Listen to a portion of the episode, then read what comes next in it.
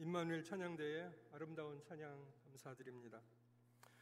노희성 목사님께서 워싱턴에 있는 지구촌 교회에 부흥회 인도차 가셔서 오늘 저에게 여러 성도님들과 함께 말씀을 나눌 수 있는 기회를 주셨습니다.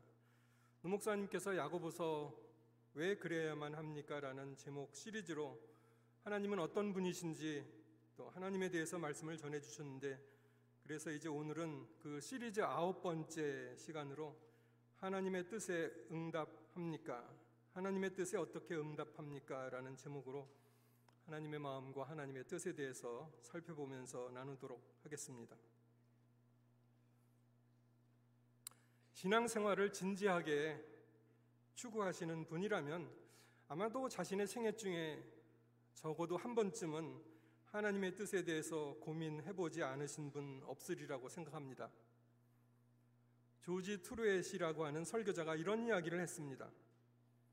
인간이 가질 수 있는 가장 위대한 지식은 하나님의 뜻을 아는 것이며 인간이 행할 수 있는 가장 위대한 업적은 하나님의 뜻을 행하는 것이다. 우리가 아무리 많은 지식을 소유했다고 할지라도 나를 향하신 하나님의 뜻을 아는 일에 내가 실패한다면 우리의 삶은 결국 아무것도 아닌 거죠. 우리가 인생을 살아가면서 내가 무엇을 성취했다고 그런 가정을 해봅니다. 그런데 그것이 하나님이 보시기에 하나님의 뜻과 전혀 상관이 없는 것이라면 결국 우리는 인생을 살아가면서 아무것도 하지 못했다라고 하는 거죠. 조지 투르엣이 말씀한 것처럼 진실로 하나님의 뜻을 아는 것이야말로 가장 고상한 하나님의 지식이며 하나님의 뜻을 행하는 그 업적이야말로 가장 위대한 업적이라고 하는 이 트루엣의 말 정말로 우리가 동의하고 공감하지 않을 수 없죠. 우리가 하나님의 뜻이라는 이야기를 할때 우리는 막연하게 그냥 단순히 하나님의 뜻 또는 주님의 뜻이라고 그것을 이제 한 가지로 이해를 하고 있습니다. 그런데 우리가 성경을 자세히 살펴보면 하나님의 뜻에는 두 가지가 있다는 것을 이제 알게 됩니다. 우리말 성경에는 어, 단순하게 그냥 하나님의 뜻 또는 주의 뜻 이렇게 이제 번역이 되어 있는데 그 원어 성경에 보면 하나님의 뜻을 표현하는 중요한 두 개의 단어가 나오는데 이 두 개의 단어는 서로 구별되어 있고 서로 다른 의미를 가지고 있어서 다르게 사용된다고 하는 거죠. 그렇기 때문에 우리가 하나님의 뜻이라는 단어를 얘기하면서 먼저는 두 가지 단어가 있다는 것 기억할 필요가 있습니다. 하나는 블레라고 하는 단어, 또 하나는 델레마라고 하는 단어가 있습니다. 먼저 이 블레라는 것에 대해서 좀 말씀을 드리죠. 이 블레라는 단어는 신학자들은 이렇게 해석을 합니다. 이것은 하나님의 주권적인 뜻이다. 하나님이 정하신 하나님의 절대적인 뜻이다. 그렇게 이제 말씀을 하죠. 그렇기 때문에 이 하나님의 뜻은 한 번 하나님께서 정해 놓으시면 절대로 변경하거나 저항할 수가 없는 그 뜻. 하나님께서 이 뜻을 정해 놓으시면 아무도 그 뜻에 대해서 거스릴 자가 없다라고 하는 거죠. 절대적인 뜻, 주권적인 뜻, 하나님의 분명하신 뜻, 이 뜻은 변하는 법이 없습니다. 성경에서 이 하나님의 불례라는 뜻이 쓰여진 예를 좀 찾아보겠습니다. 사도행전 2장 23절에 보면 예수님이 십자가를 지시고 우리를 구원하시는 그 사역이 하나님의 정하신 뜻이다. 그렇게 가르쳐 주죠. 사도행전 2장 23절에 보면 그가 하나님께서 정하신 뜻과 미리 아신 바대로 내어준 바 되었거늘 너희가 법 없는 자들의 손을 빌려 못 박아 죽였으나 여기 보면 하나님의 정하신 뜻이라는 단어가 나오는데 이 십자가가 하나님의 정하신 뜻이라고 설명합니다. 우리의 구속을 위해서, 우리의 구원을 위해서 하나님께서 정하신 얼마나 중요한 하나님의 역사이십니까? 하나님이 계획하시고, 하나님이 정하시고, 그래서 어느 누구도 이것을 막을 사람이 없다라고 하는 거죠. 에베소서 1장 11절에 보면 성도를 구원해 주시는 그 하나님의 계획도 분명한 하나님의 뜻, 절대로 변치 않는 뜻이라고 말씀하고 있죠. 하나님께서 우리를 궁일히 여겨 주셔서 우리를 구원에 이르게 하시는 그 하나님의 뜻. 하나님의 이런 절대적이며 주권적인 뜻은 절대로 변경이 불가능합니다. 불변이죠. 그래서 불례라고 했는지 모르겠습니다. 그렇게 하나님의 뜻에는 그렇게 변하지 않는 불변의 뜻이 있습니다. 또 다른 한 단어가 있습니다. 델레마라고 하는 한 단어. 이 단어는 신학자들은 아, 이것은 허용적인 뜻이다. 이것은 소원적인 뜻이다. 그렇게 이제 번역을 하죠. 하나님께서 조금은 다르게 하나님께서 뜻을 정하셨지만 다르게 하실 수 있다는 허용해 주신다는 그런 의미의 이야기죠. 예를 들어서 디모데전서 2장 4절에 보면 하나님의 뜻은 모든 사람이 구원에 이르기를 하나님이 원하신다. 그렇게 이제 성경에 기록되어 있는데 그러나 그렇다고 해서 이 세상에 있는 모든 사람이 다 구원의 반열에 들어서는 것은 아니죠. 하나님께서는 물론 모든 사람이 구원받기를 원하시지만 누가 구원을 받습니까? 하나님께 반응하는 자, 우리가 하나님 앞에 나가서 하나님께 순종으로 하나님께 감사로 구원을 받아들이는 자만이 구원을 받게 되죠. 그렇기 때문에 구원에는 분명히 우리의 책임 있는 응답이 필요하다고 하는 거죠. 이렇게 델레마라고 하는 때에 따라서는 하나님께서 허용해 주시는 그런 하나님의 뜻이 있습니다. 자, 이렇게 하나님의 뜻이 두 가지가 있는데 이 두 가지 중에서 만약 한 가지가 없이 하나만 있다면 만약에 델레마라는 것이 없이 블레라는 것만 있다면 어떨까요? 하나님께서 모든 것을 다 정해 놓으셨습니다. 그러면 우리는 어떻게 살아가야 됩니까? 하나님이 다 정해 놓으셨으니까 우리는 마치 기계처럼 로봇처럼 그냥 하나님이 정해 놓으신 각본에 의해서 살아가는 삶, 기계와 같은 삶. 그런데 하나님께서는 우리가 그렇게 기계처럼 살아가는 거 원하지 아니하시죠. 반대로 불례라는 것이 없이 만약 델레마라는 그런 하나님의 뜻만 있다면 그러면 어떻게 되겠습니까? 하나님께서는 우리가 원하는 대로 모든 것을 다 허용해 주신다면 허락해 주신다면 그러면 세상이 어떻게 되겠습니까? 아마 세상은 정말로 혼란스럽고 무질서로 한마디로 엉망진창의 세상이 되고 말 것입니다. 그래서 이 불례라는 것과 델레마라고 하는 이 하나님의 뜻 두 가지는 두 개가 잘 균형을 가지고 서로 조화 있게 사용된다고 하는 거죠. 저희가 오늘 하나님의 뜻에 대해서 묵상하면서 그렇다면 우리가 하나님의 뜻을 분별하는데 사실은 그렇게 쉽지만은 않습니다. 몇 가지 어려움이 있는데 먼저 이 어려움이 어떤 어려움이 있나 좀 살펴보도록 하죠. 첫 번째는 우리가 살아가는 사회가 점점 더 발전하고 세분돼 가고 그렇기 때문에 사회가 복잡해지기 때문에 그렇습니다. 요즘은 살아가면서 모든 것을 자기가 선택해야 하는 그런 사회죠. 우리가 하다못해 조금 큰 식당에 가면 메뉴 한 가지 주문하는 것도 얼마나 어렵습니까? 뭔가를 알아야지.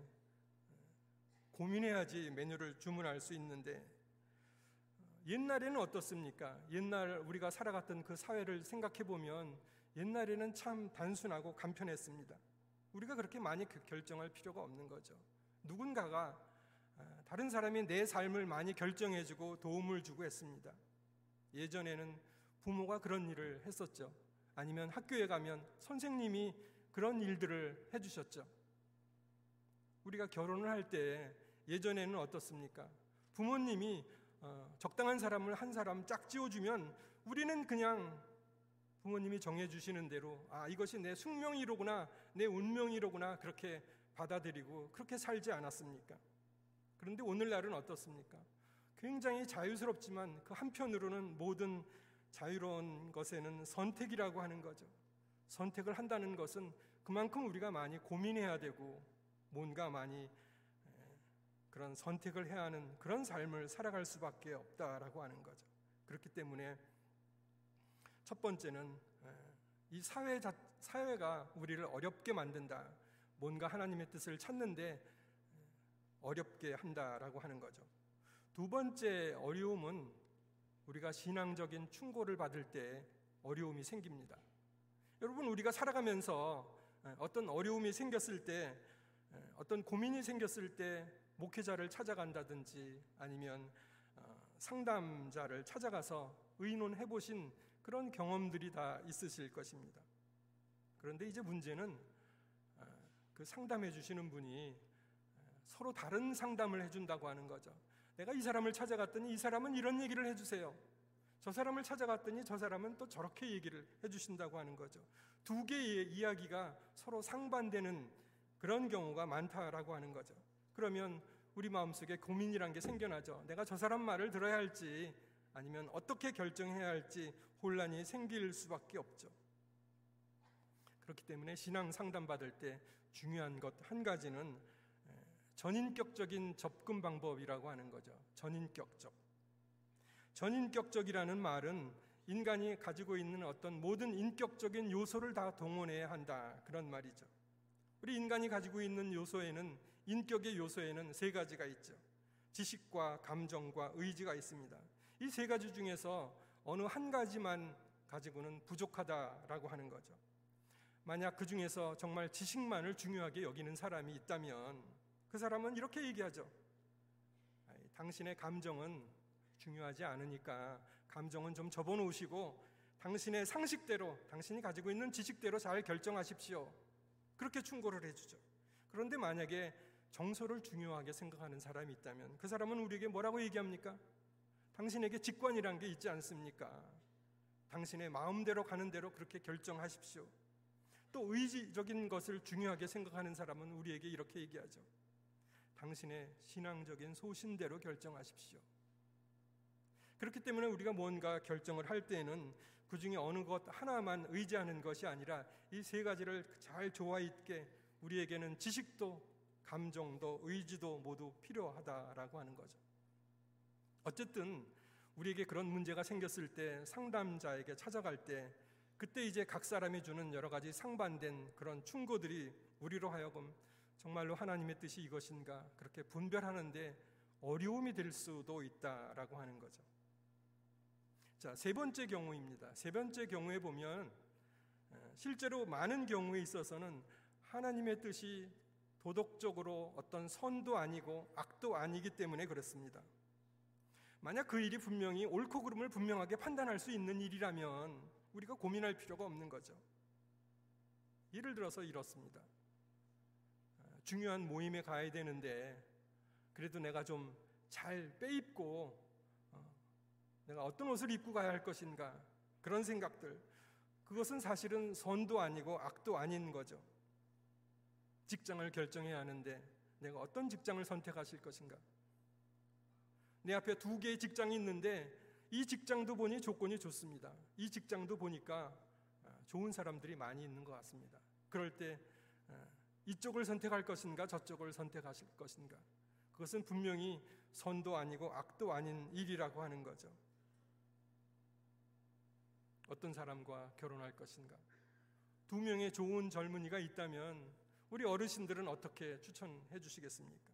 두 사람이 다 예수 믿는 사람이고 두 사람이 다 좋은 사람 같은데 고민할 수밖에 없게 되는 거라고 하는 거죠.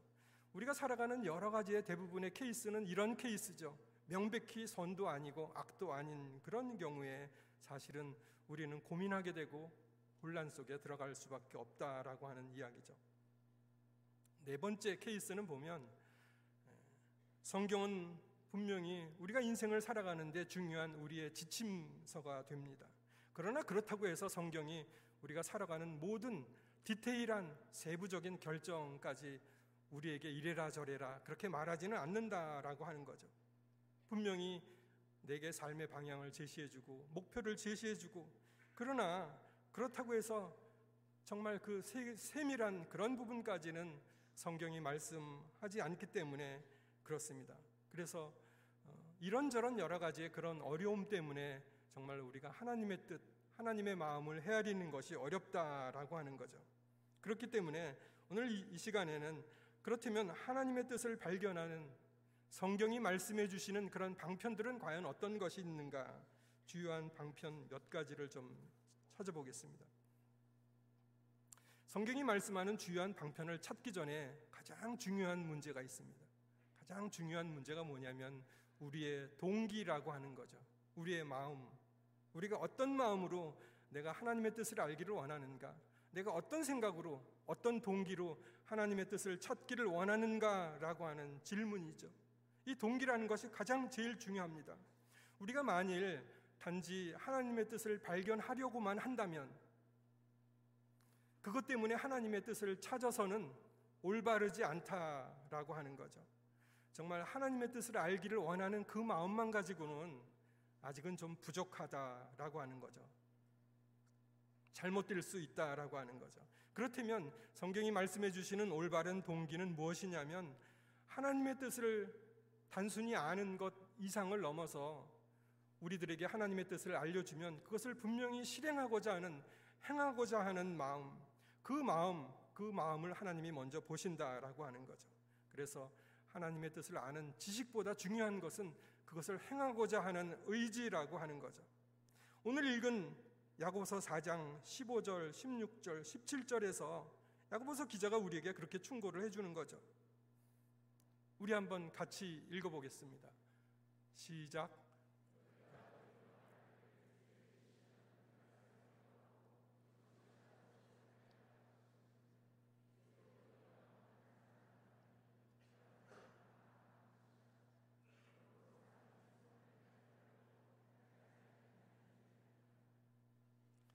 예, 여기 보면 말씀에 보면 선을 행할 줄 알고도 선을 행할 줄 알고도 행하지 아니하면 죄니라. 여기서 말씀하고 있는 선을 행한다는 것은 하나님의 뜻을 구하는 것을 말하고 있습니다. 하나님의 뜻을 분별하는 일, 그것을 선이라고 말씀하죠. 내가 하나님의 뜻을 알고도 하나님의 뜻을 찾고도 행하지 않는 것에 대해서 말씀하고 있는 거죠. 행하지 아니하면 죄니라. 그렇기 때문에 우리가 하나님의 뜻을 알기에 제일 먼저는 중요한 것은 하나님의 뜻을 행하려고 하는 그 마음. 왜 그러냐면 분명히 여기 지금 17절에 말씀하고 계시죠. 선을 알고도 내가 하나님의 뜻이 무엇인지 분명히 이제는 알았습니다. 그런데 내가 그것을 행하지 않으면 뭐라고 말씀합니까? 그것은 죄라고 말씀하시는 거죠. 우리가 복음서를 읽어보면 예수님께서는 종종 이렇게 말씀하세요. 아버지여 저는 아버지의 뜻을 떠나서는 아무것도 스스로 할 수 없나이다. 우리 예수님께서는 가장 관심이 가는 중요한 부분은 바로 하나님의 뜻이라고 하는 거죠. 그분은 하나님의 뜻보다 더 중요한 관심은 없었다라고 하는 거죠. 요한복음 4장 34절에 보면 나의 양식은 나를 보내신 이의 뜻을 행하며 그의 일을 온전히 이루는 이것이니라. 예수님께서는 제자들에게 그렇게 말씀하시는 거죠. 나는 너희들이 모르는 어떤 양식이 있는데 그것은 하나님의 뜻을 행하는 것이다. 주님 그렇게 말씀하시죠.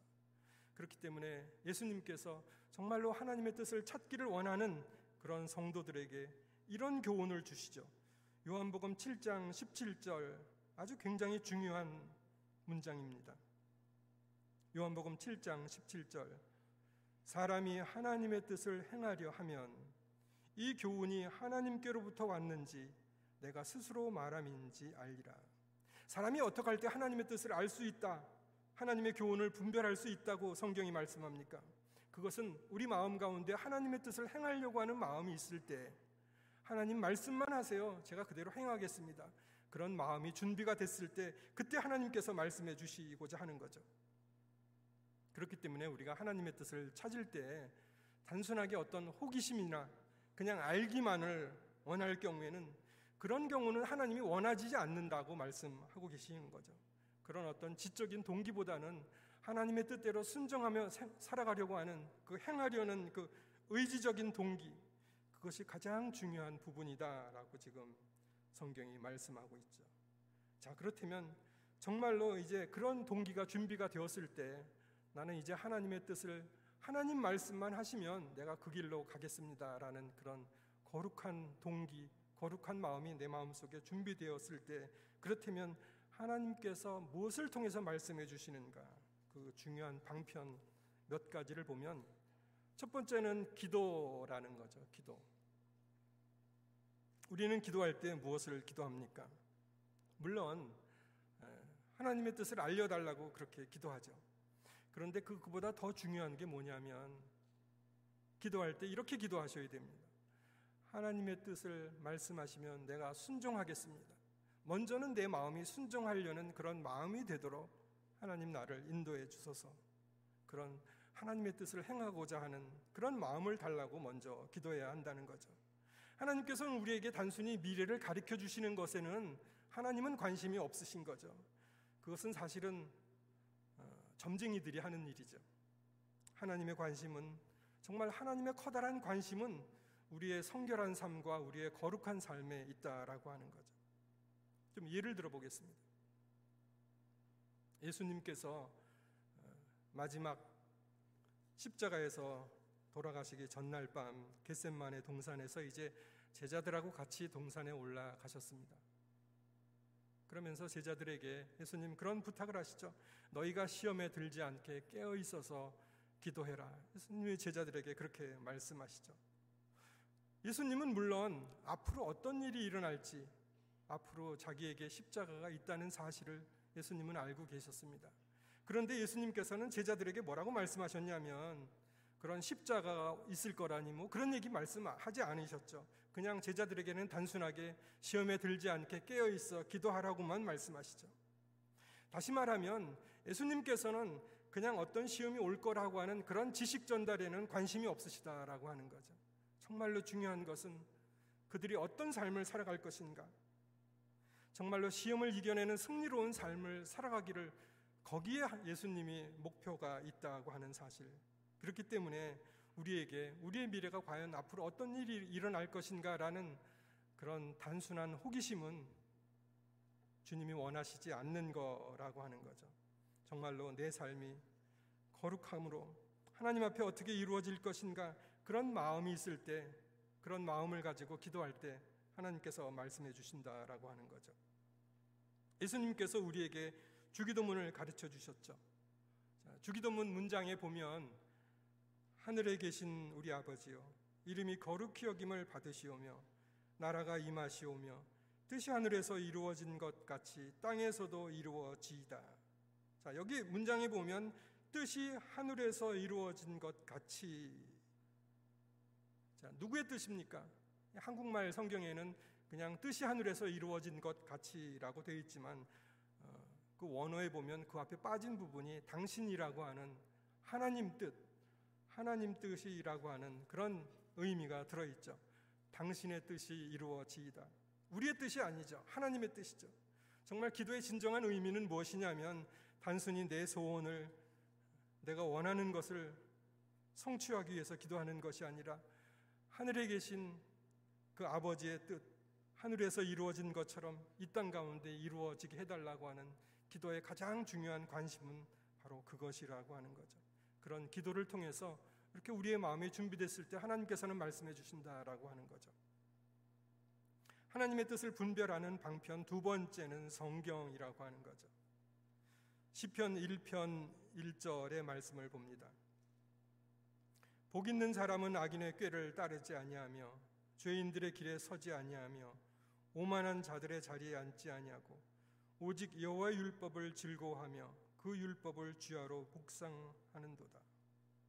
복 있는 사람이 어떤 사람이 복 있는 사람이라고 말씀합니까? 여호와의 율법에 귀를 기울이고 참으로 그 말씀을 즐거워하며 행하기를 원하는 사람 그런 사람의 삶이 형통하다고 하나님 그렇게 약속의 말씀을 주시죠.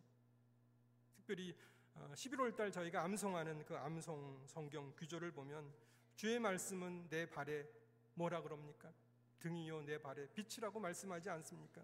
옛날 유대 나라에는 아, 그런 게 있었던 것 같습니다. 이제 사람들이 아, 가로등이 없는 그런 시절이기 때문에 발에다가 이제 등을 달고 다니는 거죠. 그렇게 등을 달고 이제 걸어가면 그 등이 자기 발 앞에 걸어가는 데를 이제 이렇게 환하게 비춰주는 그런 모습을 우리가 연상을 하면 성경 말씀을 좀 더 쉽게 암송할 수 있는 것처럼 내 발의 등이요 내 길의 빛이니다. 그렇기 때문에 우리는 기도할 때 하나님께서 이미 우리에게 주신 말씀을 다시 되새겨야 한다라고 하는 거죠. 분별할 수 있도록 주신 지침서, 그 지침서를 우리가 활용 안 하면 되겠습니까?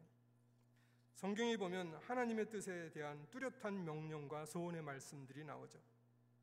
두 구절만 예를 들어서 보면 데솔라니까 전서 4장 3절 하나님의 뜻은 이것이니 곧 너희의 거룩함이라. 내 아버지의 뜻은 아들을 보고 믿는 자마다 영생을 얻는 이것이니. 사실은 성경에 보면 하나님의 뜻은 이것이니 하나님의 뜻은 이것이니 하면서 여러 구절들이 성경에 계속적으로 나오는데 그런데 분명한 것은 우리가 날마다 말씀을 묵상하고 성경을 자주 대하면 그런 성경의 원리가 내 마음과 내 생각 속에 스며들어서 내가 하는 결정들이 내가 하는 생각들이 하나님이 어떤 마음을 가지고 계신지를 알 수 있도록 그렇게 우리를 인도해 주신다라고 하는 거죠. 하나님의 뜻을 분별하는 세 번째 방편이 있습니다. 그것은 생각이라고 하는 거죠. 생각. 하나님은 우리의 생각을 사용하십니다. 단순하게 우리는 아, 그냥 어, 기도 열심히 하고 성경 열심히 보면 되겠지라고 생각하는데 그런데 분명한 것은 하나님께서 우리의 생각을 사용하기를 원하신다라고 하는 거죠. 로마서 12장 2절과 3절 말씀을 보면 너무나 분명합니다. 너희는 이 세대를 본받지 말고 오직 마음을 새롭게 함으로 변화를 받아 하나님의 선하시고 기뻐하시고 온전하신 뜻이 무엇인지 분별하도록 하라. 내게 주신 은혜로 말미암아 너희 각 사람에게 말하노니 마땅히 생각할 그 이상의 생각을 품지 말고 오직 하나님께서 각 사람에게 나누어 주신 믿음의 분량대로 지혜롭게 생각하라. 여기 이제 2절에 보면 하나님의 뜻을 분별하라고 말씀하시면서 그리고 연결되는 그 3절에 보면 지혜롭게 생각하라. 생각이라는 단어를 강조하고 있죠. 이것을 보면 분명히 하나님께서는 우리의 생각을, 우리의 사고를 사용하기를 원하신다라고 하는 거죠. 하나님께서는 우리를 지으실 때 우리를 생각할 수 있는 이성적인 존재로 만들어 주신 이유가 있다라고 하는 거죠. 베드로전서 4장 7절에 보면 만물의 마지막이 가까이 왔으니 그러므로 너희는 정신을 차리고 근신하여 기도하라. 우리가 기도할 때 정신 차리고 기도해라 그렇게 교훈하죠. 전 이 교훈을 읽을 때마다 이런 생각이 좀 듭니다. 어, 기도할 때 혹시 내가 좀 졸지는 않았나? 아니면 기도할 때 내가 아무 생각 없이 그냥 입으로만 중얼중얼 거리지 않았나? 분명히 기도는 정신 차리고 하라고 말씀하고 있죠. 그냥 습관적으로 그렇게 중얼중얼 해서도 안 된다라고 말씀하고 있는 거죠. 여기서 말씀하고 있는 정신이라는 것은 정말로 우리의 건전한 건강한 사고를 말씀하고 있는 거죠. 하나님께서는 분명히 우리의 그런 건전한 생각과 사고 속에 하나님의 뜻을 보여주신다고 말씀하시죠. 에스겔 36장 26절에 보면 또 새 영을 너희 속에 두고 새 마음을 너희에게 주되 너희 육신에서 굳은 마음을 제거하고 부드러운 마음을 줄 것이며 하나님 우리에게 무엇을 약속하셨냐면 새 영과 새 마음을 주겠다고 말씀하시죠.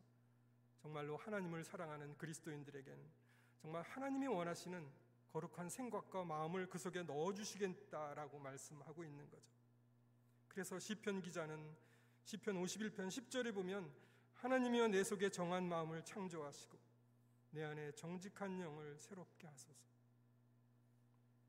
그런 마음이 될 때, 그런 우리의 생각이 될 때, 우리는 하나님의 뜻과 하나님의 마음을 헤아릴 수가 있다라고 하는 거죠. 그렇기 때문에 정말 너희는 이 세대를 본받지 말고 하나님이 원하시는 오직 마음을 새롭게 함으로 변화를 받아. 그것이 바로 하나님의 뜻을 분별하는 중요한 전제 조건이라고 하는 거죠. 정말 우리 마음이 하나님이 원하시는 그런 마음이 되어 있으면 어떻게 하나님이 하나님의 뜻을 우리에게 안 알려 주시겠습니까? 그런데 만약 우리의 마음이 그런 상태가 아니라면 하나님의 뜻을 알려 주실 수가 없다라고 하는 거죠. 그렇기 때문에 그런 세 가지 하나님이 주신 방편들을 다시 한번 생각하면서 정말 좋으신 하나님, 우리에게 자유를 주시고 우리에게 선택할 수 있는 그런 능력을 주신 그 하나님. 그래서 그런 하나님과 정말 날마다 올바른 관계를 맺고 살아간다면 우리가 생각하는 것, 우리가 결정하는 그런 것들이 전부 다 하나님의 뜻에 부합된 것이라는 사실. 그런 사실들을 우리가 신뢰할 수 있을 것입니다. 그래서 이제 오늘 말씀을 마치면서 오늘 한번 말씀을 좀 정리해 보면 하나님의 뜻을 생각할 때는 가장 중요한 것이 내 속에 있는 그 동기입니다. 무엇 때문에 내가 하나님의 뜻을 찾기를 원하는가? 정말 내가 하나님의 뜻을 행하기를 원하는 그런 마음으로 하나님의 뜻을 찾기를 원하는가? 그러면 이제 깊이 기도하는 거죠. 우리의 마음과 영혼을 실어서 기도 가운데 하나님 앞에 간절한 마음으로 나가면 하나님 우리를 인도해 주신다고 하는 거죠. 그리고 기도하면서 평소에 읽었던 말씀들을 다시 한번 기억해내고 그러면 분명히 하나님 우리의 생각들을 사용하셔서 우리의 생각을 인도해 주시는 거죠. 그렇기 때문에 중요한 성령 하나님의 인도하심 속에 있다는 것이 얼마나 중요한 것인가. 그래서 오늘 우리 성도님과 말씀을 나누면서 정말 깊이 기도하며 말씀 속에서 살아가는 삶, 하나님은 그런 성도를 축복하시고 하나님의 생각을 알려주시죠. 오늘 말씀을 마치면서 무엇을 하시든지 어떠한 삶을 살아가시든지 정말 진지하게 하나님의 뜻을 찾고 결정하시면서 또 그런 삶을 통해서 하나님 앞에 영광 올려드리는 그런 귀한 성도님들 되시기를 주님의 이름으로 축원드립니다. 우리 좀 기도하는 시간 갖도록 하겠습니다. 어, 아버지 하나님, 어, 우리 이렇게 좀 기도하죠. 이제는 정말 하나님의 뜻대로 순종하기를 원합니다. 하나님 내 마음을 주관하시고 나를 거룩하고 성결된 삶으로 인도해 주시옵소서. 하나님의 뜻을 알기를 원합니다. 하나님 나로 성령으로 충만케 하셔서 뜻대로 순종하며 살아가도록 하나님 인도해 주시옵소서. 우리 합심해서 한번 같이 기도하겠습니다. 아버지 하나님, 이제 주의 말씀으로 하나님의 뜻대로 살기를 결단합니다. 주 앞에 온 마음으로 나가도록 어떤 삶을 살아갈지라도 우리를 다듬어 가시는 그 하나님의 손길을 보게 하시고 성숙한 사람으로 겸손과 온유의 사람으로 우리를 빚어 주시옵소서. 하나님을 더 깊이 알게 하시옵소서. 하나님 말씀 앞에 순종하며 나가도록 하나님 인도해 주시옵소서. 하나님이 주시는 말씀을 붙잡고 나갈 수 있도록 하나님 저를 인도해 주시옵소서.